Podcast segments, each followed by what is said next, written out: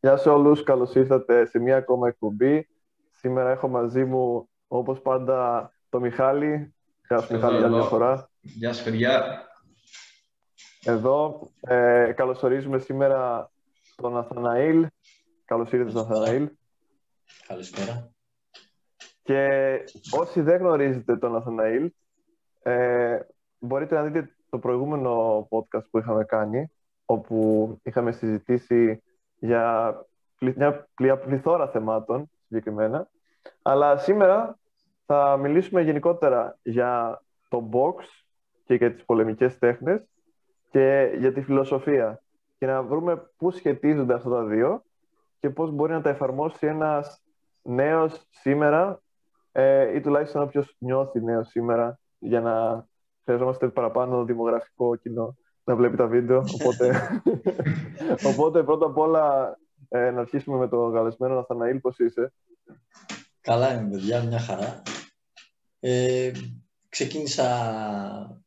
Έχω πάει λίγο από την πυγμαχία. Έχω κάνει μια μικρή παύση τώρα. Έτυχε εντωμεταξύ και έχω πάει και δοκιμάζω την πάλι για πρώτη φορά. Ήταν έτσι κι αλλιώς τα δύο αθλήματα πάντα που ένιωθα ένα δέος να το πω, ας πούμε, και μια έτσι, φυσική περιέργεια όταν τα άκουγα, όταν άκουγα, ας πούμε, κάποιο κάποιος ή πυγμάχους και αυτά.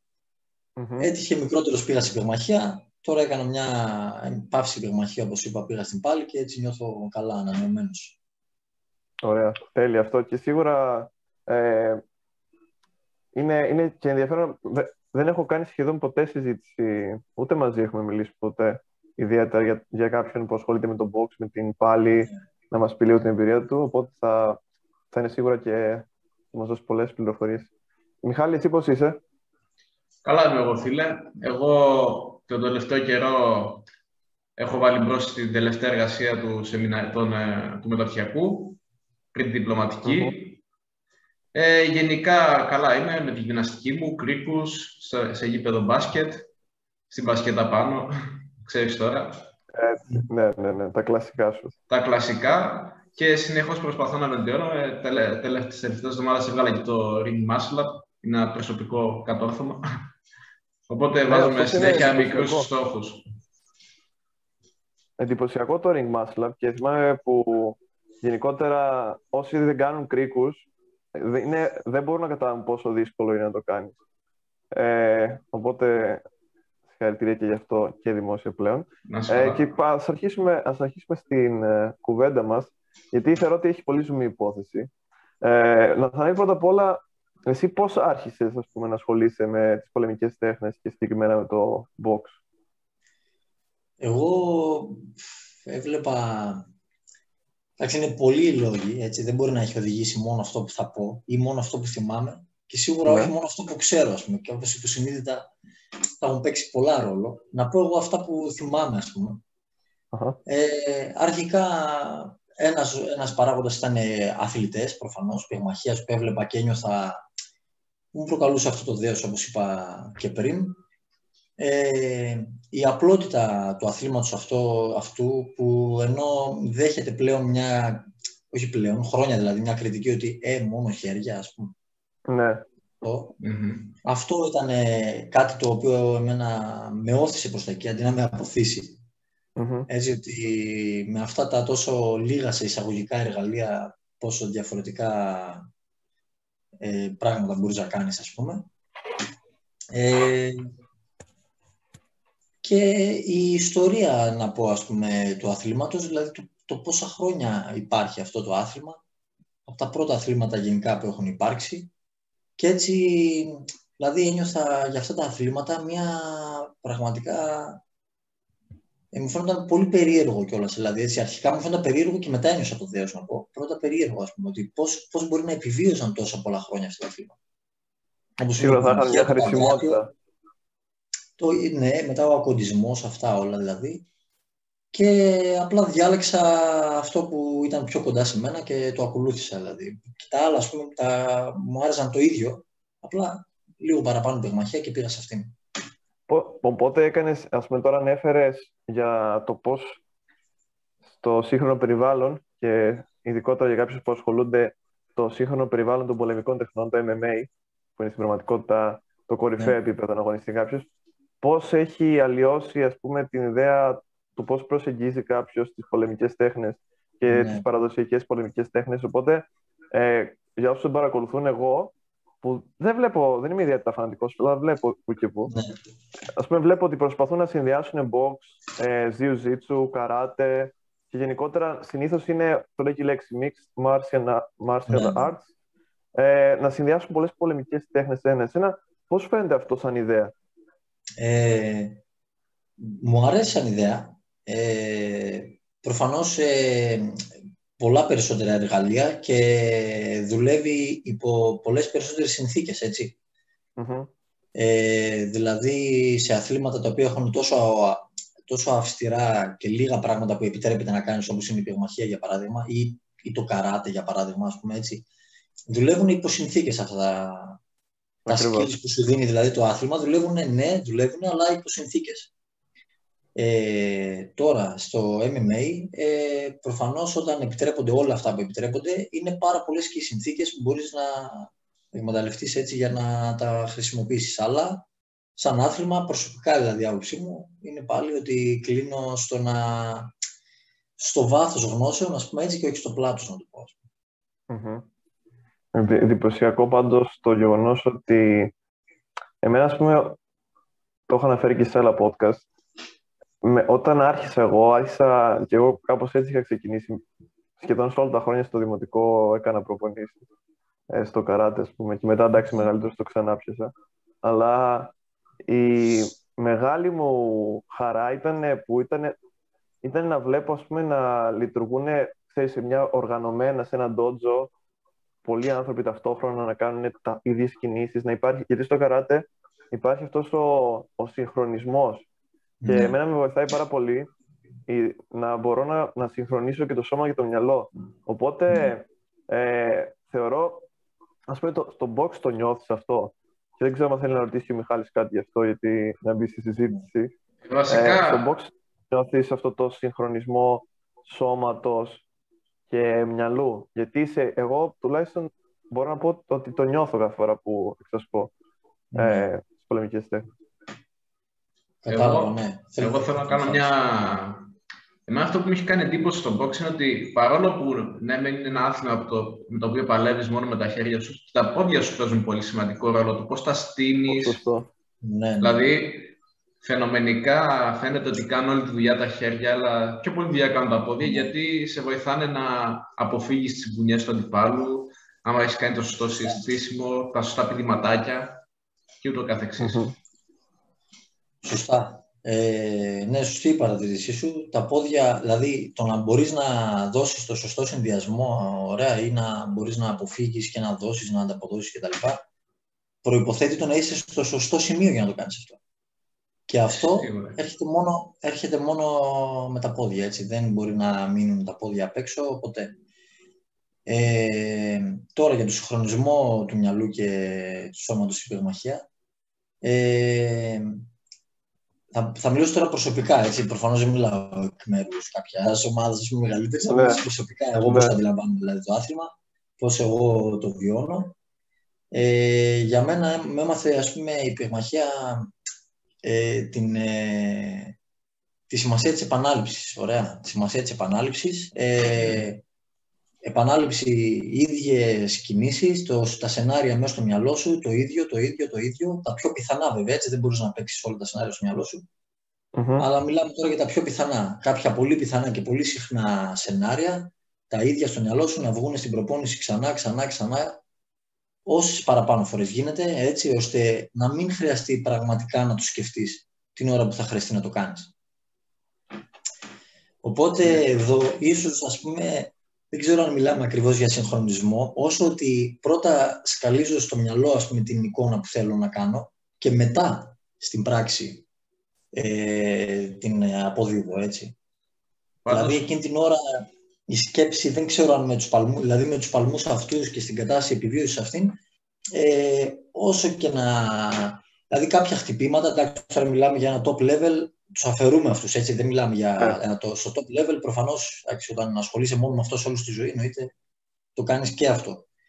Αλλά σε όχι τέτοιο level, δεν είναι πάρα πολύ εύκολο σε μια κατάσταση πραγματικά επιβίωσης και με τόση κούραση κτλ.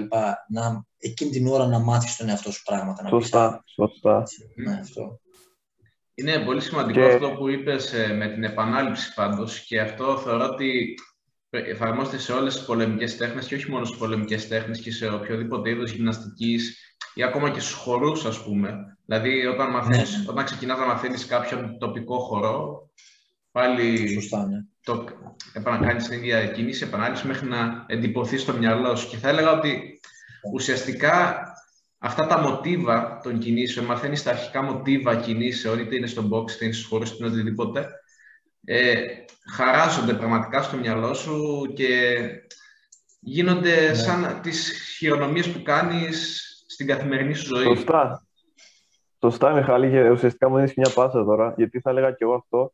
Ε, στο προηγούμενο βίντεο που είχα κάνει ένα βίντεο για το γενεράκι και τα επίπεδα και είχε, ήταν το πεδίο των αντανακλαστικών. Στην ουσία, όπως το καταλαβαίνω εγώ εδώ πέρα, ε, καλλιεργείς τα αντανακλαστικά σου και τα φτάνεις σε έναν βαθμό που να τα κάνεις, ε, να τα κάνεις στην ουσία να είναι μέσα στο μυαλό σου υποσυνείδητα, δηλαδή να, να μην το κάνεις συνειδητά, γιατί έχεις δίκιο, όταν πας να δεχτείς την πουνιά, δεν θα κάτσεις να σκεφτείς ήρθε η ώρα να κάνω αριστερό, αριστερή απόκρουση, ας πούμε, ούτε ναι, ναι. να κάνω το σώμα μου δεξιά, το κάνεις. Αυτό, και αυτό είναι, νομίζω ότι καλλιεργείς τα αντανακλαστικά.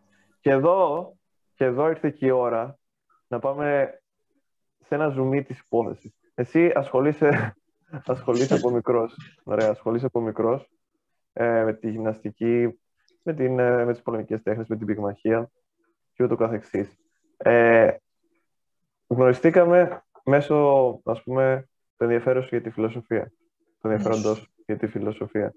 Ε, εσύ, πώς το έχεις, πώς το έχεις ε, καταφέρει να το συνδυάσεις, αν το έχεις καταφέρει να το συνδυάσεις και ναι.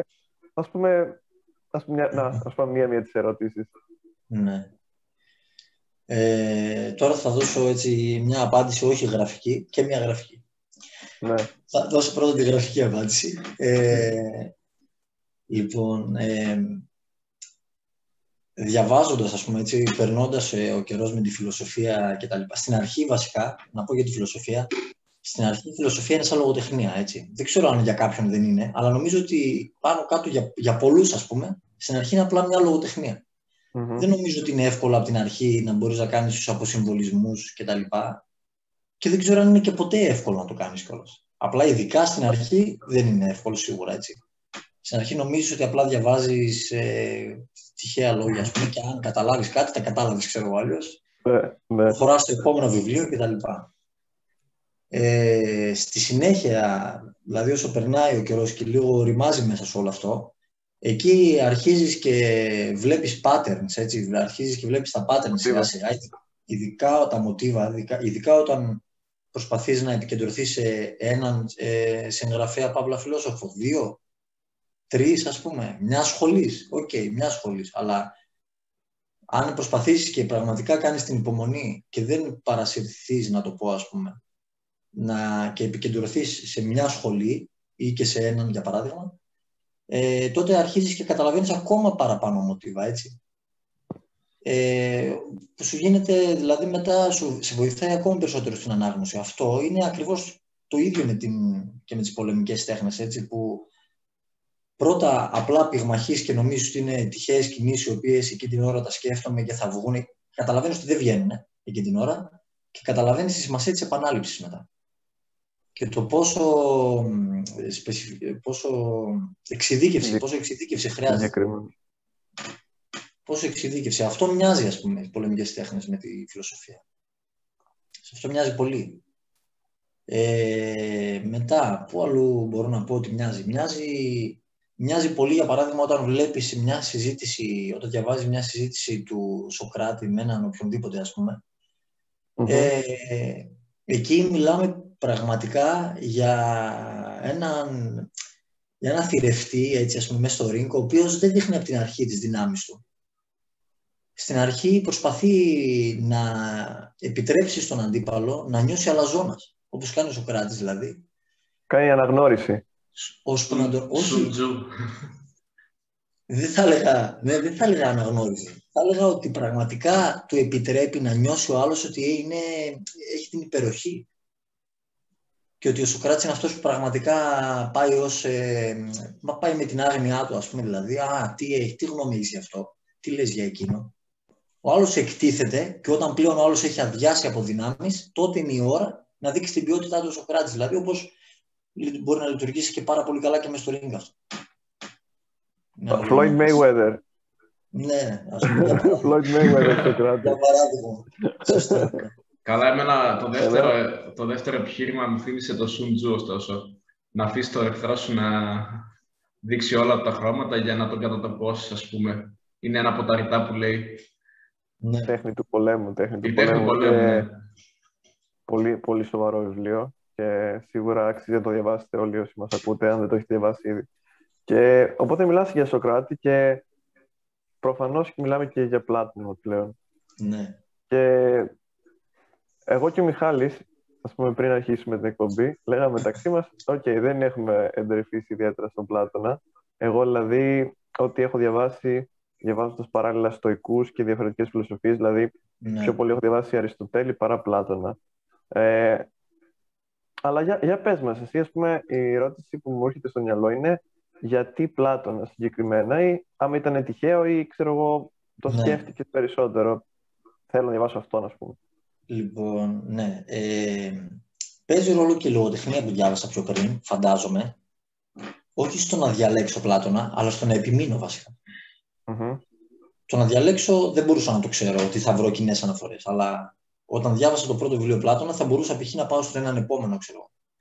Αλλά οι προηγούμενα, τα προηγούμενα πράγματα που είχα διαβάσει, τέλος πάντων βοήθησαν και αυτά. Ο Τσακ Παλανίου, ας πούμε, βοήθησε πάρα πολύ. Στο να μείνω στον Πλάτωνα, ο Παλανίου είναι που έγραψε το Fight Club. Το Fight Club, ναι. Ναι, και έχει γράψει, αν λέγεται έτσι το όνομά του εντωμεταξύ, μπορεί να κάνω και λάθος έτσι.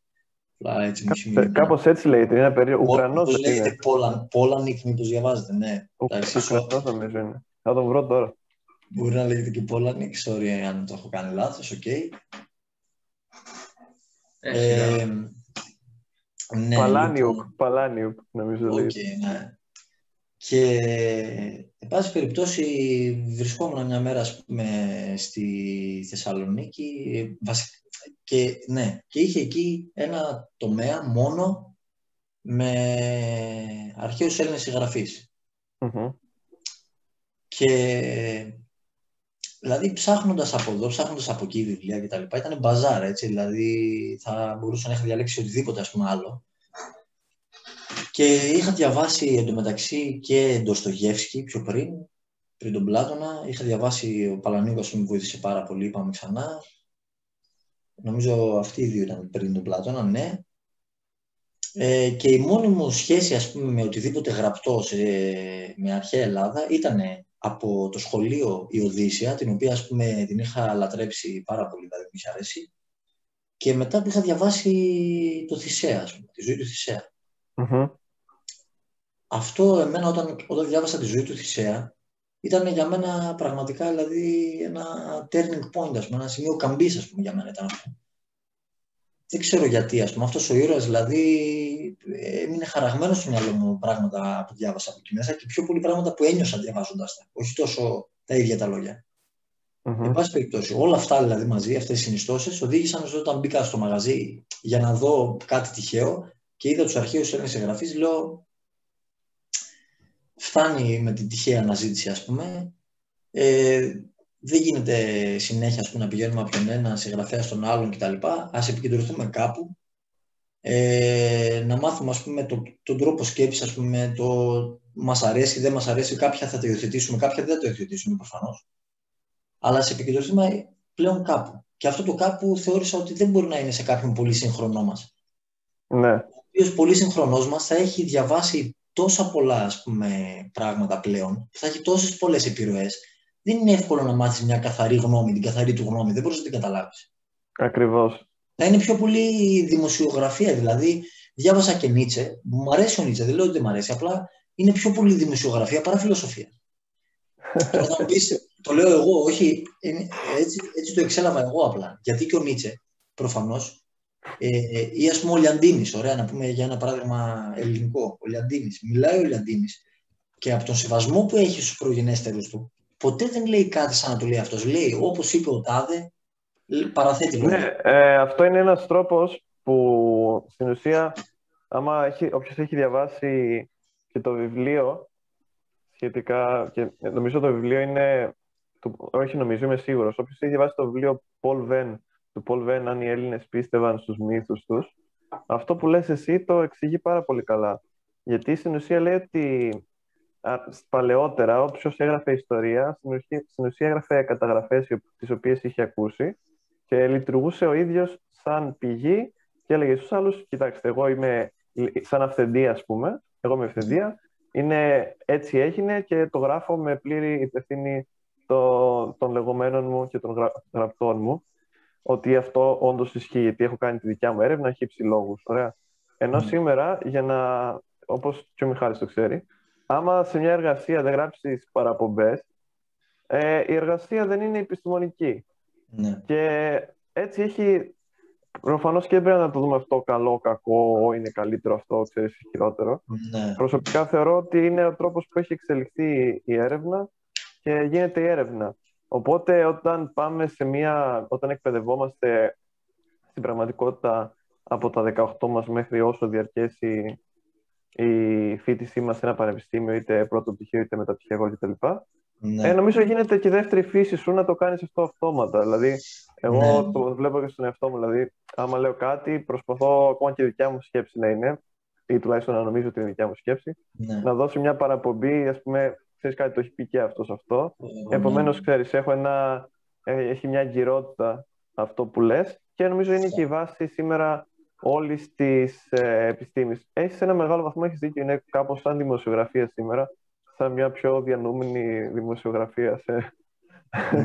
Έχουν υποθεί πλέον και πολλά έχουν προβληματίσει τόσο πολλά την ανθρωπότητα πλέον και από τόσο παλιά που είναι και, μ, εντάξει, είναι και δύσκολο ας πούμε, να προβληματίσει κάτι νέο.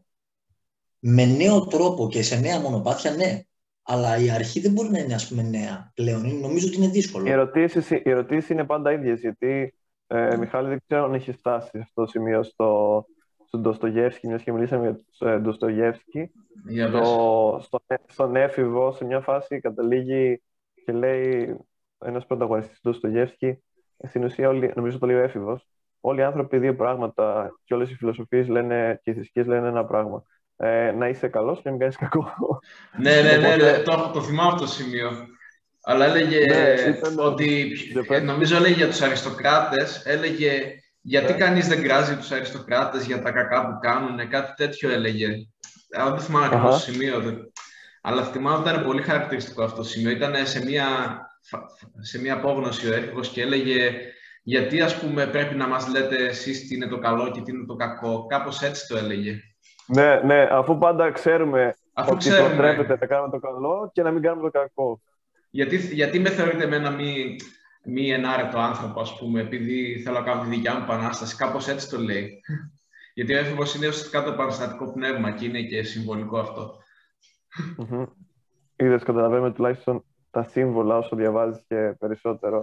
Οπότε, Ναι. στην ουσία, αυτό, αυτό, αυτό που λες, Ναθαναήλ, είναι ότι στρα, στρέφεσαι, θεωρείς ότι άμα στρέφεσαι σε μια σχολή, ε, στην ουσία μαθαίνεις, εξερευνώντας αυτή τη σχολή και τη σκέψη αυτή της σχολής, μαθαίνεις και περισσότερα και για την ίδια τη φιλοσοφία γενικότερα. Εγώ τουλάχιστον έτσι το καταλαβαίνω, γιατί σε μεγάλο βαθμό πιστεύω και εγώ ότι συμβαίνει και το ίδιο σε, όλ, σε όλους μας, άμα το, άμα το κάνουμε αυτό.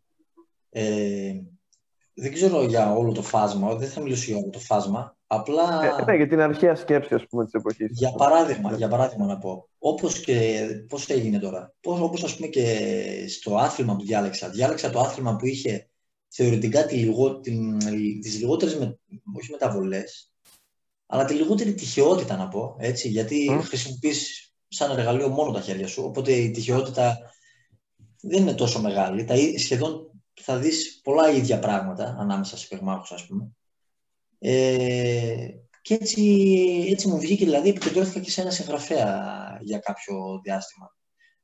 Ε, και σε μια σχολή, να πω μετά, έτσι, τον πλατωνισμό, ας πούμε, όχι μόνο τον Πλάτωνα, αλλά στην αρχή μόνο Πλάτωνα, ναι. Ε, θεωρώ ναι, ότι μπορείς να μάθεις ε, όχι καλύτερα, ασφαλέστερα όμως, όχι περισσότερα, ναι, ασφαλέστερα όμως ναι. Περισσότερα μπορεί να μην μπορείς να μάθεις, αλλά θα μάθεις ασφαλέστερα αυτά που θα τα μάθεις. Τουλάχιστον θα έχεις μια πηξίδα. Ναι, θα έχεις μια πηξίδα και θα ξέρεις ότι δεν πάει πολύ λάθος, ρε παιδί μου. Γιατί δεν μπορείς να ξέρεις. Άμα διαβάσω δηλαδή, άμα πήγαινα και το έκανα ας πούμε σαν ε, απλά για να κάνω πολύχρωμη ας πούμε τη βιβλιοθήκη μου, ξέρω εγώ, και έπαιρνα ένα από Πλάτωνα, ένα από Αριστοτέλη, ένα... Και τι θα έκανα, ας πούμε, θα έπαιρνα μια αναφορά από τον καθένα, έχω διαβάσει ένα βιβλίο, από... όταν έχει γράψει άλλος 40 βιβλία και εγώ πήρα ένα και τι θα... Δεν, δεν, δεν μου χωρούσε μέσα μου καλά, δεν θα έκανα μέσα μου καλά. Καταλαβαίνω, καταλαβαίνω το σκεπτικό. Είναι στην ουσία και τι άνθρωπος είσαι και τι θέλεις. Είναι ακριβώς αυτό που έλεγες και εξηγείς κατά τη διάρκεια ότι άμα θεωρείς ότι είναι αυτός ο δρόμος, τον ακολουθήσει. Ωστόσο, ε, Μιχάλη, εσύ τι είσαι πεις για όλα αυτά; Ε, Είπαμε, Εγώ... γίναμε, εκτεθήκαμε και δύο ήδη, δεν έχουμε διαβάσει πολύ Πλάτωνα, αλλά... Ε, εντάξει, είναι και, αυτά, και αυτό κάποια στιγμή στο μέλλον θα γίνει ναι. ενδεχομένως. Όποτε υπάρξει και όρεξη και διάθεση για Πλάτωνα. Ε, εγώ θεωρώ ότι αυτή η προσέγγιση του Ναθαναήλ του να διαβάζεις ένα συγγραφέα και μόνο... Όχι, φαντάζομαι δεν εννοείς να διαβάζεις μόνο ένα συγγραφέα αλλά το να το κάνεις αυτό σε κάποιες φάσεις της ζωής σου είναι σημαντικό για να καταλάβεις το τι θέλει να πει σε γενικές γραμμές αυτός ο φιλόσοφος. Ναι. Είτε είναι Πλάτωνας, είτε είναι το Στογεύσκι, είτε είναι οτιδήποτε. Γιατί ναι. ε, αυτοί ειδικά οι μεγάλοι διανοητές, φιλόσοφοι αυτά που έχουν γράψει τεράστιο έργο, είναι, δεν μπορείς να καταλάβεις τι ακριβώς θέλανε να πούνε στην εποχή τους αν δεν διαβάσεις ένα μεγάλο μέρος των έργων τους. Δεν μπορείς να διαβάσεις ναι. μόνο ένα πλατωνικό διάλογο και να έχεις πίσω ότι έχεις διαβάσει Πλάτωνα. Και ναι. θεωρώ ότι έχει να προσφέρει κάτι το να επεκταθείς στο έργο ενός συγγραφέα, όσο αρχαίος και να είναι, δηλαδή την ο Πλάτωνας, τον Ντοσογεύσκη, διότι αυτά, αυτοί οι συλλογισμοί είναι διαχρονικοί είναι όσο, το, όσο διαβάζεις και όσο εμβαθύνεις, βλέπεις προβληματισμούς που έχουμε και εμείς στην εποχή μας. Και βλέπεις πόσο, ναι. πόσο ας πούμε, σημαντική, σημαντικό είναι να μελετάς αυτά τα θέματα τα οποία αντανακλώνται σήμερα ακόμα. Αυτό βασικά. Ε, ε και είναι και η ερώτηση τώρα που πολύ ωραία το θες Μιχάλη, γιατί μου ήρθες τώρα η σκέψη ε, έχεις τον ευθύφρον τον, τον έχεις διαβάσει, Ναθαναήλ. Όχι. Είναι, είναι η ερώτηση το, το τι είναι δίκαιο, ας πούμε, ποιος είναι δίκαιος. Και αυτή η ναι. ερώτηση είναι και μια ερώτηση που νομίζω συχνά πυκνά έρχεται ναι. στον Πλάτωνα. Ωστόσο, σήμερα μπορούμε να πούμε τι είναι δίκαιο με, με ευκολία. Δηλαδή, σήμερα υπάρχει, υπάρχει η ιδέα του, του δικαίου ε, στο μυαλό μας και μιλάω σήμερα το 2021. Ναι. Ε... Μιχάλη, Μιχάλη, κόψε το, κόψε το, ωραίος, ωραίος. Κόψε το, Μιχάλη. OK, okay, stop. Ε, να πω αρχικά κάτι για αυτό που είχε πει ο Μιχάλης και θα πάμε και στο δίκαιο. Ωραία. Κάτι είχαμε πει, κάτι είπαμε σχετικά με, το, με τις αναφορές, ωραία, το πώς ας πούμε μπορεί να διαβάσεις κάποια πράγματα στον Πλάτωνα και να ταιριάζουν με τη σημερινή εποχή, για παράδειγμα.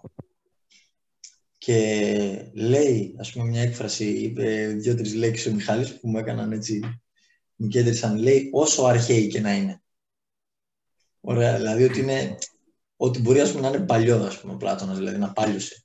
Και θέλω να πω τώρα εγώ, θα γραφτεί σήμερα βιβλίο ποτέ; Το τι σημαίνει να ξέρεις, τι είναι η γνώση, θα γραφτεί ξανά βιβλίο; Δεν θα, εγώ πιστεύω ότι δεν, δεν, θα δεν τολμάει κάποιος από τους ε, υψηλά ιστάμενους στην κοινωνία να παραδεχτεί ότι δεν ξέρει καν τι είναι να ξέρει, ας πούμε, για παράδειγμα, ωραία. Όπως γράφτηκε ε, από τον ε, Πλάτωνα στο θέτητο. Δηλαδή, έχει κάποια κείμενα, εν πάση περιπτώσει, ο Πλάτωνας σε κάποιες ιδέες, οι οποίες δεν ξέρω αν είμαστε ακόμα έτοιμοι να αντιμετωπίσουμε. Όχι αν έχουν ξεπεραστεί αν μπορούμε να τις αντιμετωπίσουμε, δεν ξέρω.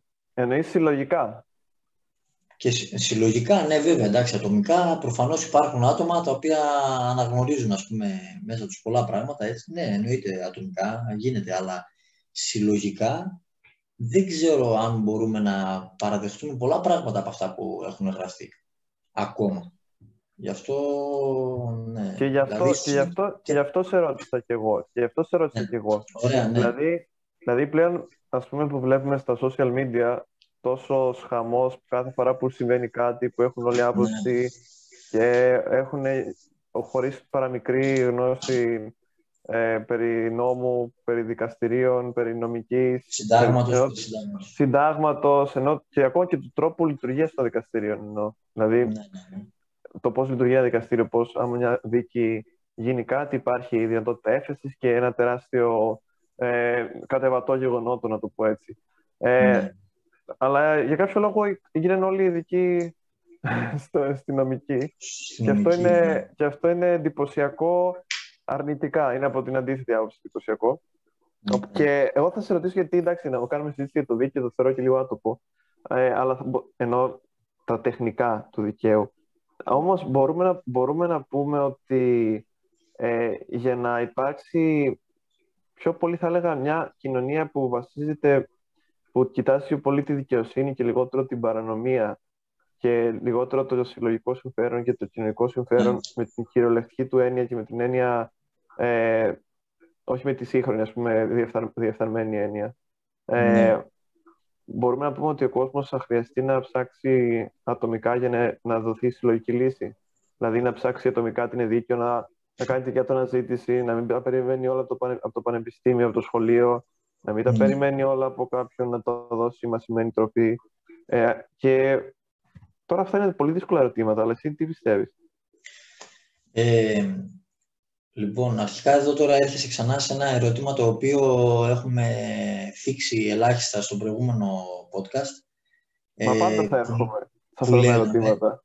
που λέγαμε, ωραία που λέγαμε, ότι το καλό του καθενός ατομικά είναι και το καλό όλων συλλογικά. Ναι, ναι. Οπότε εδώ, ε, ναι, ταιριάζει αυτό που ρωτάς. Ε, λοιπόν, να πούμε αρχικά, αν μπορούμε να πούμε τι είναι το δίκαιο, ας πούμε, σήμερα, έτσι, για να τα πάρουμε λίγο έτσι με τη σειρά.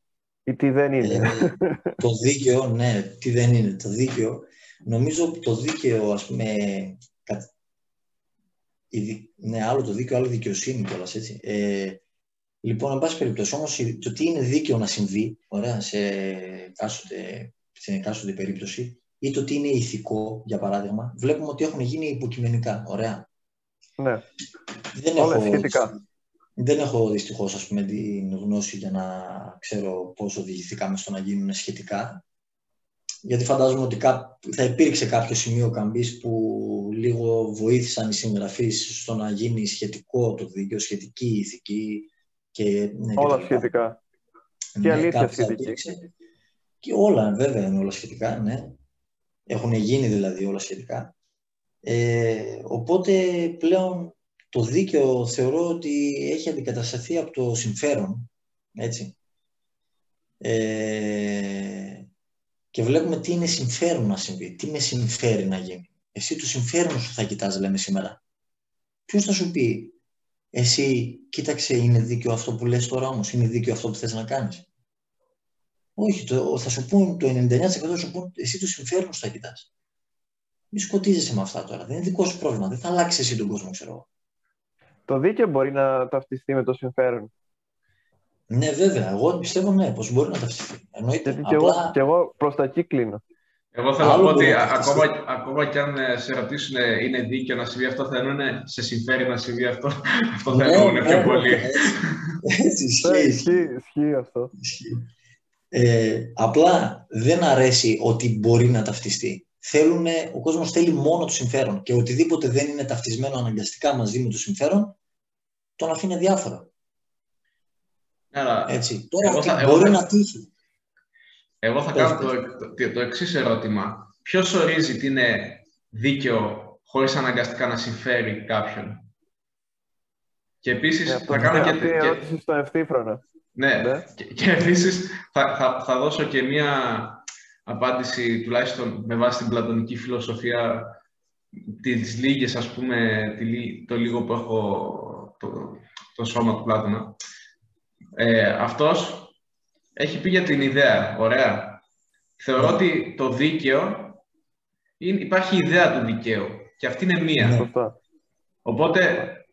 Οπότε πρέπει να προσπαθούμε να εντοπίσουμε αυτή την ιδέα του δικαίου και άμα το επεκτείνουμε κιόλας σε οποιασδήποτε άλλες αρετές ή έννοιες, όχι αρετές, έννοιες, θα πρέπει και για την αλήθεια, ας πούμε, να βρούμε την ιδέα. Δηλαδή, αν το πιάσουμε με την πλατωνική φιλοσοφία, κανείς δεν θα μπορεί να έχει πάντα δίκιο, γιατί πάντα ο καθένας θα κοιτάζει το συμφέρον του. Αυτό που θα πρέπει να, να κάνουμε για να είμαστε όσο πιο κοντά στο δίκαιο γίνεται, στο πραγματικό δίκαιο, είναι να μελετάμε φιλοσοφία ή να προσπαθούμε να φτάσουμε στην ιδέα του δικαίου, η οποία όμως δεν ξέρουμε πώς μπορούμε να φτάσουμε. Αυτό που είναι, που είναι, θα μας δώσει να απάντηση ο Πλάτωνας. Και πάλι δεν θα μας δώσει. Πούμε, πολύ ωραία το αλλά εδώ να πούμε και φαντάζομαι ότι η ιδέα της αλήθειας ή του δικαίου είναι η απόλυτη έννοια, έτσι. Ναι, βέβαια. Είναι, είναι το αντίστοιχο με τον ήλιο, το αντίστοιχο με... Το... Είναι, ας πούμε, εκεί φαίνονται και οι πλατωνικές επιρροές, ότι, ας πούμε, ο ήλιος, ο, ο Θεός ήλιος, ας πούμε, ο... Ε, ο... Ναι, ναι. Ο, ουσιαστικά και αυτό δεν αντιπροσωπεύει την ιδέα, αν το καλοσκεφτείς, γιατί είναι κάτι ε, το οποίο είναι... Ό, όλα, Άμα όλα το... είναι ιδέες, πραγματικά. Όλα είναι ιδέες και όλα είναι πούμε, Εγώ... Ναι. Ή ας πούμε οι διδαχές του Ιησού, το, το σημείο που έφτασε ο Ιησούς, η, η, η Ανάσταση, ας πούμε, η, η απόλυτη, ε, το απόλυτο σημείο που μπορεί να φτάσει ο άνθρωπος, είναι το θεϊκό σημείο του ανθρώπου, είναι το απόλυτο, η ιδέα ουσιαστικά. Είναι εκεί, γι' αυτό και λένε ότι ο πλατωνισμός επηρέασε τον χριστιανισμό σε, ένα, σε αυτό το βαθμό τουλάχιστον. Δεν σου λέω ότι ακριβώς το ίδιο να παράγουν, αλλά σου λέω ότι. Ναι, ναι, ναι, καταλαβαίνουμε. καταλαβαίνουμε. Ουσιαστικά για τα σύμβολα και την εκπλήρωση των ναι. ιδεών, που είναι εντυπωσιακό θέμα και για άλλο podcast, γιατί mm-hmm. μιας και πρόσφατα διαβάζω Χρήστος Γενναρά, ε, μπορώ να πω ότι είναι, είναι ο πιο based χριστιανός φιλόσοφος της εποχής μας. Και τα εξηγεί αρκετά ωραία σχετικά με, το, με την αθυπαρξία, τη θεϊκή, την, την αιτία, το αιτιατό, και εμάς, ας πούμε, ως, ως, ως ανθρώπους, ας πούμε, πώς σχετιζόμαστε σε όλη αυτή τη σχέση. Ε, είναι πολύ δύσκολο, βέβαια. Είναι αρκετά καινούριο για μένα να διαβάζω τέτοιου στυλ φιλοσοφία. Όπως και να έχει, ξεφύγαμε πάλι. Ναι. και είναι ωραίο θέμα, δηλαδή το δίκαιο και το τι είναι σήμερα το δίκαιο είναι ωραίο θέμα, δηλαδή. Ναι, ε, να πω λίγο και αυτό που πεις για τα social media, ωραία, και αυτή τη social networks και για την τάση που υπάρχει να κρίνονται όλα στη βάση του αν είναι δίκαιο να συμβεί και δεν είναι δίκαιο κτλ. Γιατί θέλω να κάνω ένα σχόλιο πάνω σε αυτό. Πριν πάμε. Πριν πας στο ένιωσα ότι πας σε κάτι επόμενο και λέω... Ναι, ναι, καλά ένιωσες. Καλά ένιωσες. Εγώ να κάνω μια παρένθεση. Το κάνω, το κάνω αρκετά, το κάνω αρκετά προφανές για να, να, να προχωρήσουμε. ναι, ναι. Η παρένθεση είναι social justice warriors. ναι, ναι, πραγματικά. Ε, τα έχετε πει μεταξύ και σε άλλα Ού, καλά, ναι. βίντεο. Είναι δηλαδή ένα θέμα της εποχής. Απλά, ε, δηλαδή, μου κάνει εντύπωση ότι παίρνουν ένα, ένα πολύ μικρό κομμάτι, ας πούμε, έτσι, Της ιστορίας, ένα πάρα πολύ μικρό κομμάτι της ιστορίας. Είτε άμα αφορά ένα άτομο θα πάρουν μια στιγμή της ζωής του, ας πούμε, ή αν αφορά μια κοινωνική ομάδα θα πάρουν 10 χρόνια, ξέρω εγώ. Και θα κάνουν μια γενίκευση 5.000 χρόνια πάντο πίσω σου λέει. Πάντο όσο πίσω Προπα... πάει. Προπαγάνδα. Πάντο όσο πίσω πάει, σου λέει ρε παιδί μου, δεν πειράζει, ξέρω εγώ. Δεν μου έδωσε αυτός νερό. Α πούμε ότι 5.000 χρόνια δεν μου έδιναν νερό οι άνθρωποι, ξέρω εγώ. Ποιος θα μου κρίνει; Mm-hmm. Κανείς. Γιατί έχει το αφήγημα με το μέρος. Έχω το αφήγημα με το μέρος μου. Δεν χρειάζεται ας πούμε, να... να έχω δίκιο. Επομένως, άμα μπορούμε να πούμε ότι ο καθένας μας θα μπορέσει να βοηθήσει τον κόσμο ως προς αυτή την ιδέα, αν, αν αποκτήσει την ικανότητα να εμπιστεύεται την κρίση του, αλλά να μην αφήνει τον, αυτή την κρίση να γίνει, ε, να μην κατακρίνει στην ουσία. Να μπορεί να έχει την ικανότητα να κρίνει, αλλά να μην ναι. κατακρίνει και να μην βιάζεται να δείξει το δάχτυλο ε, σε κάποιον άλλο και ακριβώς να μην βιάζεται και να μπορέσει επιτέλους ο άνθρωπος να, να αναγνωρίσει το εγώ του, να αναγνωρίσει το, το πόσο φαύλος είναι από εκ, εκφύσεως. Εκφύσεως, πούμε, ότι είμαστε με πολλά ελαττώματα και πολλά καλά, αλλά πολλές φορές τα ελαττώματά μας τα ξεχνάμε όλοι ή δεν θέλουμε να τα αναφέρουμε και θέλουμε κατευθείαν να, όταν δεν αναφέρουμε τα δικά μας ελαττώματα και αναφέρουμε τα ελαττώματα του άλλου, κατευθείαν είναι σαν να θεωρούμε το εαυτό μας ε, κατευθείαν καλύτερο από τον άλλο και, και, και από εκεί προκύπτει και όλη αυτή η υποκριτική συμπεριφορά που βλέπουμε στα κοινωνικά δίκτυα. Ναι. Τη βαθύτερη ιδέα ότι εμείς είμαστε οι ηθικοί σύμφωνα με τον καινούριο Ναι. πίνακα αξιών του 2021, ο οποίος Ναι. πίνακας αξιών μπορεί να, να αλλάξει του χρόνου να είναι άλλος και εμείς Εννοείται. ως υποκ, υποκριτές άνθρωποι ηθικόφρονες Ναι. να αλλάξουμε ξανά το δικό μας πίνακα αξιών και αυτό στην ουσία είναι σαν το φίδι που αλλάζει το δέρμα συνέχεια γιατί Έτσι. είμαστε... Αυτό είναι η μεγάλη υποκρισία. Μιχάλη, είσαι πεις κάτι. Ποιο, ποιο, ποιος πίνακας αξιών, τι εννοείς.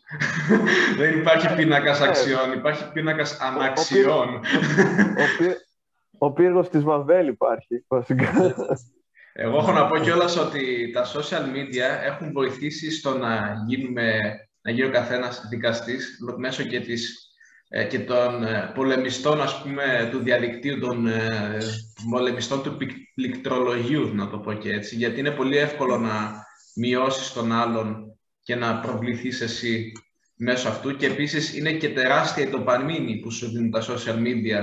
Ιδιαίτερα, ναι, σωστά. ε, ειδικά το Instagram, ας πούμε, αλλά πέρα από το Instagram, ας μην επεκταθούμε, γενικά όλη αυτή η προβο- αυτοπροβολή και η, ε, η εγωλατρία, θα έλεγα, που υπάρχει στο Instagram, διότι ουσιαστικά όποιος παρασύρεται από, όχι το, το Instagram, ειδικά στα social media, ε, όποιος παρασύρεται από αυτά και συνέχεια προβάλλει τον εαυτό του, μετά από ένα σημείο γίνεται εθιστικό το να θέλει συνέχεια να δείχνει μια καλύτερη εικόνα του εαυτού του και πολλές φορές αυτό επιτυχάνεται μέσα και από το να την πεις σε αυτόν που δεν, είναι, δεν έχει το δίκαιο των αξιών που προβάλλονται Στο άλλο. σήμερα. Το άλλο, στον Να εχθρό. χαρακτηρίσεις τον, α- τον, τον, τον άλλον ως εχθρό, να τον δώσεις Ναι. την ταμπέλα, γιατί είναι πολύ εύκολο μετά εσύ να φανείς ο καλός της υπόθεσης, Ναι. χω- ξεχνώντας Ε. όμως ότι τα δικά σου ελαττώματα. βέβαια. Αυτό. Ακριβώς, ακριβώς, ακριβώς. Ναθαναήλ, εδώ πέρα σήμερα, ερώτηση συγκεκριμένη, είναι νομίζω η πιο συγκεκριμένη ερώτηση σήμερα που θα κάνουμε και Θα ταυτόχρονα κάνουμε, και, και πιο... θα κάνουμε και πιο- συγκεκριμένη ερώτηση, ωραία, για πάμε. Βασικά, βασικά εντάξει, δεν είναι πολύ συγκεκριμένη. Αλλά ε, τουλάχιστον μπορούμε να την κάνουμε συγκεκριμένη ε, με την Ναι. απάντησή μας. Ε, εμείς τώρα λέμε για γυμναστική φιλοσοφία, μπλα μπλα μπλα. Κάποιος που έχει φτάσει μέχρι εδώ συγχαρητήρια. αλλά αλλά είναι, είναι ένα θέμα που δεν είναι καθόλου της πλάκας. Δηλαδή, εμείς γελάμε τώρα λίγο προφανώς γιατί περνάμε Ναι. καλά που κάνουμε αυτή τη συζήτηση. Αλλά άμα κάποιος επιλέξει, γιατί όλα είναι επιλογές, άμα κάποιος επιλέξει να παραιτηθεί, ας πούμε, από ε, τον ενεργό βίο και το βίο που στην ουσία πρεσβεύει ο τρόπος του βίου που συζητάμε τόση ώρα πρεσβεύει άσκηση σώματος, άσκηση του πνεύματος Ναι. ε, και πειθαρχίας και συνέπειας στην πραγματικότητα. Ε, Ναι. Ένας 18χρονος σήμερα που ακούει αυτό το podcast, αυτή την εκπομπή ε, και όλα αυτά του φαίνονται κινέζικα και ίσως και σε εμάς φαινόταν κινέζικα κάποτε, λιγότερο Ναι. ή περισσότερο. Πώς μπορούμε να, να φέρουμε αυτούς τους ανθρώπους, τους νεότερους, τη νεότερη γενιά, γιατί πλέον και εμείς στα 25-26 δεν, δεν θεωρώ ότι είμαστε ιδιαίτερα νέοι. Ε, πώς μπορούμε Ναι, να φέρουμε εντάξει. τη νεότερη γενιά στο, στο να τα καταλάβει αυτά ακόμα νωρίτερα από όσο εμείς; Ναι. Ε, τώρα εδώ ας πούμε έχει αναρωτηθεί και ο Σοκράτης αν, είναι, αν μπορείς να διδάξεις αρετή. Ναι. Νομίζω, Για να- για να- στα- για να γεννιέσαι έτσι. Στα, στη νέα γενιά κιόλας δεν αναφέρει το ερώτημα αυτό. αλλά το, το έχει πει σε ένα Ναι, διάλογο το ναι. αυτό. Αν θυμάμαι καλά, Ναι. το, κάτι μου θυμίζει αυτό το Όχι. Απόσπασμα. Ε, η απορία, ναι, να πω τώρα. Νομίζω ότι η απορία για όλα αυτά θα σε οδηγήσει, έτσι. Η ανάγκη. Η ανάγκη σε οδηγεί στην προσπάθεια. Μμμ. Η ανάγκη για απαντήσεις. Η ανάγκη για απαντήσεις λέγεται απορία, έτσι. Η ανάγκη για φαΐ λέγεται πείνα, ξέρω εγώ. Αλλά η ανάγκη για απαντήσεις λέγεται απορία. Η απορία, λοιπόν, είναι αυτή που θα οδηγήσει τον, τον νέο. Τον νέο σε όλα αυτά δεν το κάνω μόνο ηλικιακά. Το νέο σε όλο αυτό τον κόσμο, ας πούμε, ωραία. Στον κόσμο της φιλοσοφίας και τα λοιπά. Του ενεργού βίου, όπως είπες δηλαδή, γιατί είπαμε ότι δεν, θα, δεν έβαλες μέσα μόνο τη φιλοσοφία και τη σωματική άσκηση και τα λοιπά. Ε, η ανάγκη λοιπόν για απαντήσεις είναι αυτή που θα τον οδηγήσει να ψάξει παραπάνω. Δεν νομίζω ότι κανένα άτομο δεν μπορεί να πείσει κάποιον να κάνει αυτόν τον αγώνα. Γιατί αυτός είναι ένας αγώνας πολύ εσωτερικός. Είναι ένας αγώνας ο οποίος δεν έχει βραβεία στον δρόμο. Δηλαδή δεν είναι ότι διάβασες 10 βιβλία και θα σου πει κάποιος «Α, ναι. μπράβο, ξέρω εγώ». να πάρεις ένα shoulder tap έτσι από τον, ναι, ναι. από το βιβλιοπόλη σου και να σου πει καλημέρα, ξέρω εγώ αυτό. Έλα και τον άλλο μήνα έχω και μια βιβλία. ναι, να σου πει ξέρω, βγάλαμε τον Νίκη, βγάλαμε τον Νίκη, ξέρω εγώ. Εντάξει, πλάκα κάνω, απλά και δεν κάνω και πλάκα κιόλας γιατί όντως είναι ένας αγώνας πραγματικά δεν έχει, ή ας πούμε η γυμναστική.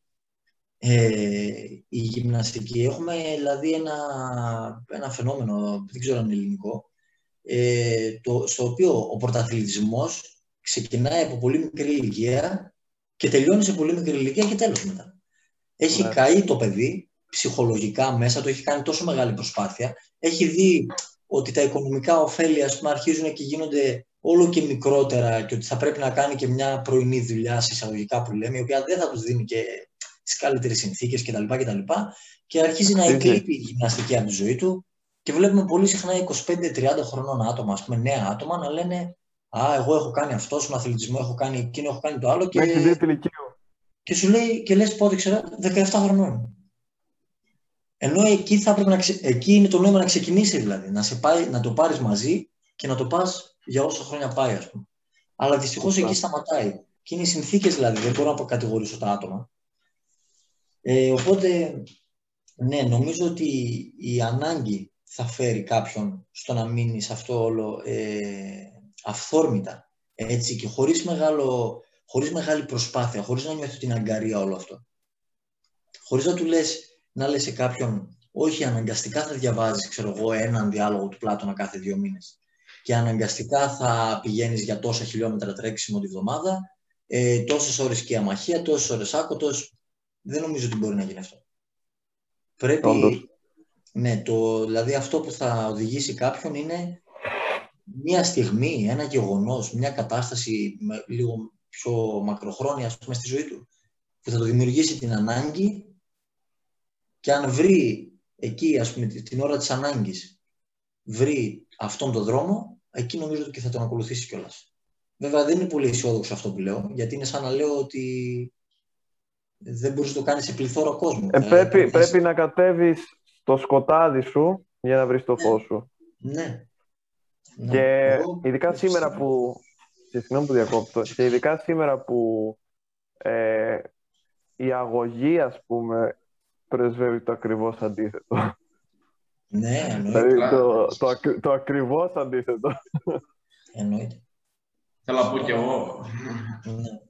Πάνω σε αυτό θέλω να πω κι εγώ ότι ισχύει. Είναι για ένα νέο όσο προχωράνε οι γενιές δεν θέλω να γίνουμε απεσιόδοξους βέβαια, αλλά είναι όλο και πιο δύσκολο να βρει ένας νέος τα ερεθίσματα για να ακολουθήσει αυτό το μονοπάτι. Γιατί όταν τα έχει όλα στρωμένα, και όταν λέω όλα στρωμένα εννοώ όλες τις επιφανειακές ανάγκες του. Καλυμμένες. Ναι, καλυμμένες από την κοινωνία που ζει, η οποία ας πούμε σου λέει ότι για να είσαι ευτυχισμένος χρειάζεται μόνο λεφτά, να προβάλλεις τον εαυτό σου μέσω των social media, να βγάζεις κάποια, ναι, να βγάζεις κάποια λεφτά ικανοποιητικά. Δηλαδή, πρέπει μέσα από τα βιώματά του ένας νεαρός να αποφασίσει μόνος του. Και είναι μια, μια προσωπική, ένας προσωπικός γολγοθάς όλο αυτό. Δηλαδή, ακόμα κι αν, ακόμα κι αν υποστεί ένα σοκ, πάλι δεν είναι σίγουρο ότι θα ακολουθήσει αυτό το μονοπάτι.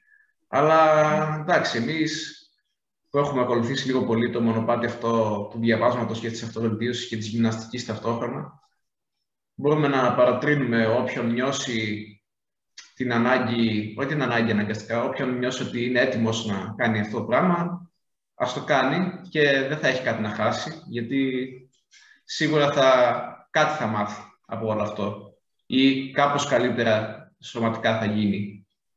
Ναι. Ε, να πω κάτι, δεν ξέρω αν θες να σε διακόπτω στο τέλειο. Όχι. Ναι. Ε, να πω πούμε, για τις πολεμικές τέχνες, για παράδειγμα. Ωραία. Ε, το μπορεί ας πούμε κάποιος να το, πει και, να το ακούσει και να πει «Α, κάπως έτσι νιώθω και εγώ για παράδειγμα, ωραία, γι' αυτό το λέω, αυτό που θα πω τώρα». Εγώ, ας πούμε, με τις πολεμικές τέχνες, πέρα από όλη την αγάπη έτσι, που ένιωσα και από το, από το θαυμασμό, όχι την αγάπη, έτσι, για μεγάλους αθλητές που είδα και λέω «Α, OK, okay, θέλω και εγώ να μπορώ να το κάνω αυτό, για παράδειγμα».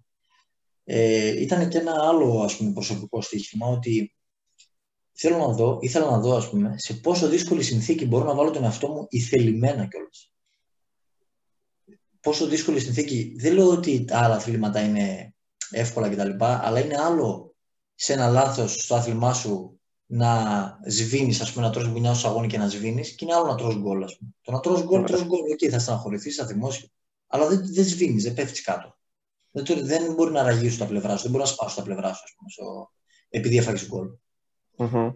Ε, και προφανώς και από την μεριά του ποδοσφαιριστή θα βρει να πει παραδείγματα. Εννοείται ο κάθε άνθρωπος δηλαδή με το Ε, ναι, έτερο είναι κάτερο, εντάξει. Απλά λέω εγώ τώρα πώς έτυχε με τις πολεμικές ε, τέχνες. Ήθελα να δω λοιπόν πόσο μπορώ να πιέσω τον εαυτό μου και να συνεχίσω να περνάω καλά με αυτό όμως. Γιατί, ή ας πούμε και με τη φιλοσοφία, ήθελα να μπω ας πούμε στους, ε, στα πρώτα άτομα που ασχολήθηκαν ε, έτσι συνειδητά με τη φιλοσοφία. Ε, να δω πόσο δύσκολο μπορεί να είναι να βγάλω άκρη ας πούμε, με όλα αυτά τα κείμενα. Ε, και να συνεχίσω, όπως είπα και πριν, να το απολαμβάνω κιόλας. Γιατί θεωρώ ότι όσο πιο δύσκολο, όσο, όσο, πιο πολλές, όσο πιο πολλές φορές βγαίνεις από το comfort zone σου έτσι, και μπαίνεις σε, σε μέρη, ε, είτε σωματικά είτε πνευματικά, ας πούμε, είτε νοητικά, να τα ξεχωρίσω δηλαδή το πνεύμα λίγο με τη γνώση, ας πούμε, ε, όσο πιο πολύ βγαίνεις, σιγά σιγά αρχίζεις και συνηθίζεις ακόμα και έξω από αυτό, έτσι. Ε, προσωπικά, δηλαδή, εγώ έτσι το βίωσα. Ε, προχωρώντας, ας πούμε, στη ζωή μετά από... Προχωρώντας, στη ζωή, μου έχουν ε, συμβεί κάποια διάφορα πράγματα, ας πούμε, στη ζωή μου, έτσι, δηλαδή, όχι τόσο ε, εύκολα κτλ. Και, και είναι ωραίο να βλέπεις ότι παρόλα αυτά επιβιώνω, παρόλα αυτά είμαι εδώ, έχω ακόμα το κίνητρο να συνεχίζω ε, όσο κουραστικά και αν ήταν ας πούμε, στην προπόνηση, για παράδειγμα, όσο και, και να, όσο και να πονάω, όσο και να... Ε, είμαι ακόμα εδώ, ξανά ήρθα, ξανά είμαι εδώ για προπόνηση, όσο και να... Στην πάλη, για παράδειγμα, τώρα πάω στην πάλη και είναι για μένα σαν να κάνω πρώτη φορά κάτι. Βασικά αυτό κάνω έτσι. Ναι, ναι. Είμαι από το μηδέν ξανά. Τέλειωσε εκείνη η όποια ασφάλεια υπήρχε μέσα στην πυγμαχία για μένα. ό,τι έκανα για να χτίσω αυτή, τέλειωσε για μένα αυτό. Ξανά από το μηδέν. Και πλέον βλέπω ότι μου είναι πολύ πιο εύκολο. Η πρώτη μέρα δηλαδή στην πυγμαχία ήταν πολύ πιο δύσκολη από την πρώτη μέρα στην πάλη. Και η πρώτη φορά που άνοιξα βιβλίο να διαβάσω, ας πούμε, Πλάτωνα, ήταν πολύ πιο δύσκολο για μένα από ότι τώρα π.χ. που διαβάζω, τέλειωσα τώρα τον Πελοποννησιακό και ήταν πολύ διαφορετικά τα πράγματα. Είναι ωραίο να βάζεις τον εαυτό σου όλο και σε πιο δύσκολες συνθήκες και κλιμακωτά, OK, okay, δεν μιλάμε τώρα ε, κατευθείαν στα βαθιά αλλά κλιμακωτά όλο και πιο δύσκολες συνθήκες, να δεις πού μπορείς να φτάσεις. Πόσο μακριά μπορείς να φτάσεις. Απλά αυτό που έλεγα πριν, να τελειώσουμε αυτό, ότι είναι δύσκολο να πείσει κάποιον, γιατί δεν υπάρχει απτό, δεν υπάρχει κάτι χειροπιαστό ε, έπαθρο, δεν υπάρχει Επιβράβευση. Ναι, Επιβράβευση. Είναι μόνο μέσα σου. Αυτό γίνεται μόνο μέσα σου. Δεν μπορεί κανένας να το δει. Κανένα μπράβο. Και όσο προχωράει ο καιρός, φαντάζομαι θα το έχετε νιώσει κι εσείς, ε, ποιο άτομο, ξέρω εγώ, εκτιμάς περισσότερο στη ζωή σου, ξέρω εγώ, τη μάνα σου, για παράδειγμα, τη μητέρα σου. Χίλια μπράβο να σου πει η μητέρα σου για τα βιβλία που θα διαβάσεις ή για το Ring Muscle Up, πούμε, που λέει ο Μιχάλης, δεν μπορεί να φτάσει την, δεν μπορούν να φτάσουν αυτά τα μπράβο την αξία που εσύ καταλαβαίνεις. Κανένας δεν μπορεί να το καταλάβει αυτό. Κανένας δεν μπορεί να σου δώσει αρκετή επιβράβευση. Μόνο μέσα σου μπορείς να το νιώσεις. Είναι αυτό το κλικ. Εμένα, για, εμένα είναι, γίνεται στο μυαλό μου σε διάφορες φάσεις ε, κάποια αυτό ακούγεται λίγο αστείο. Γίνονται κάποια κλικ στο μυαλό μου. Ε, ναι. αλλά γίνονται κάποια κλικ όντως που λες, wow, το κατάφερα αυτό. Ήρθε η ώρα να προχωρήσω, όπως είπες, και να συνεχίσω αυτή τη μάχη που κάνω ναι. για τη ζωή μου. Ε, ε, πολύ ωραίος λόγος για να. Αυτό με τα κλικ ισχύει, ισχύει αυτό με τα κλικ. Ναι, είναι το κλικ, είναι η ιδέα. είναι όχι μόνο το κλικ, είναι όταν πετυχαίνεις κάτι είτε στη γυμναστική, είτε διαβάσεις κάτι το οποίο το καταλαβαίνεις και Εμένα είναι ένας ενθουσιασμός που με πιάνει, όχι ακριβώς κλικ. Ναι. Ε... Τέλειο, τέλειο. Και βασικά είναι και ένα ο ιδανικός επίλογος. Τα είπε πολύ ωραία ο Ναθαναήλ. Ναι, ήταν ωραίο το, το, μήνυμα, το μήνυμα στο τέλος. Παθιάστηκα στο Ήταν, τέλος. ήταν ε, ωραίο. Και αν μπορώ να προσθέσω κάτι σε αυτόν, ωραία, ε, να προσθέσω κάτι τελευταίο, να μην κουράζω κι εγώ. Ε, δηλαδή αυτό το award, ας πούμε, ωραία, το award αυτό δεν θα φανεί κιόλας, δηλαδή δεν νομίζω ότι θα φανεί ποτέ. Ε, σε μένα προσωπικά. Και δεν θέλω και να φανεί. Να σας πω και γιατί. Γιατί δεν θέλω να φτάσω ποτέ να έχω διαβάσει αυτό το βιβλίο που θα με κάνει να πω εντάξει bro, φτάνει τώρα. Τι άλλο να διαβάσεις. Δεν θέλω ποτέ να καταφέρω κάτι σε γυμναστική που να με κάνει να πω «OK, game over, δεν υπάρχει κάτι άλλο να κάνουμε σε αυτό το πράγμα. Φτάνει». Δεν νομίζω ότι θα υπάρξει αυτή η μέρα. Δεν θέλω και να υπάρξει. Είναι η διαδρομή, ας πούμε. Η διαδρομή. Μέχρι πότε, μέχρι την τελευταία μέρα κυριολεκτικά. Όσο- Δεν, είναι, δεν το λέω με μακάβρια έτσι, διάθεση. Ίσα ίσα Όχι, το λέω με εντάξει. καλή διάθεση Ναι, ναι. ότι τουλάχιστον μέχρι την τελευταία μέρα θα έχουμε κάτι να κυνηγάμε. Από το να είμαστε ε, αδρανείς σε ένα καναπέ. Αυτό είναι η ιδέα και σε πολλά βιβλία. Δεν θέλω να, να δώσω παραπομπή, αν και μου έρχονται δύο-τρεις. δεν, μπο- δεν μπορώ να, να το αφήσω. Μίλησέ μας για τη βιβλιογραφία σου. Λοιπόν, α, ας το άλλη φορά. Λοιπόν, ε, τι να πω, εγώ τε- ευχαριστήθηκα αυτή τη συζήτηση. Κι εγώ. Πάρα πολύ ωραία Ε, συζήτηση. ευχαριστώ και, και τους δύο σας. Ε, ήτανε, ήτανε πολύ ευχάριστο. Εγώ δεν ήθελα να πω κάτι άλλο, μου άρεσε πολύ. Πέρασε ωραία αυτό το απόγευμα. Και Μακάρι να Ε, φάνει και λίγο χρήσιμη. θα, θα φανεί. Έχω νότα, ακούει να κουέτο. Ε, Έτσι, έτσι. όπως πάντα. Και τίποτα. Να, όσοι δεν είδατε, χτυπήστε το like. Έχουμε την περιγραφή, έχουμε και την προηγούμενη εκπομπή. Μπορείτε να τη δείτε για να ακούσετε και τα άλλα πράγματα που είχε να πει ο Ναθαναήλ. Το Μιχάλη, εντάξει, το έχετε βαρεθεί πλέον. και εμένα. Όχι, εντάξει. λοιπόν, ε, σε μεγάλο βαθμό ευχαριστούμε όλους όσους μείνατε και μέχρι την επόμενη φορά αυτά.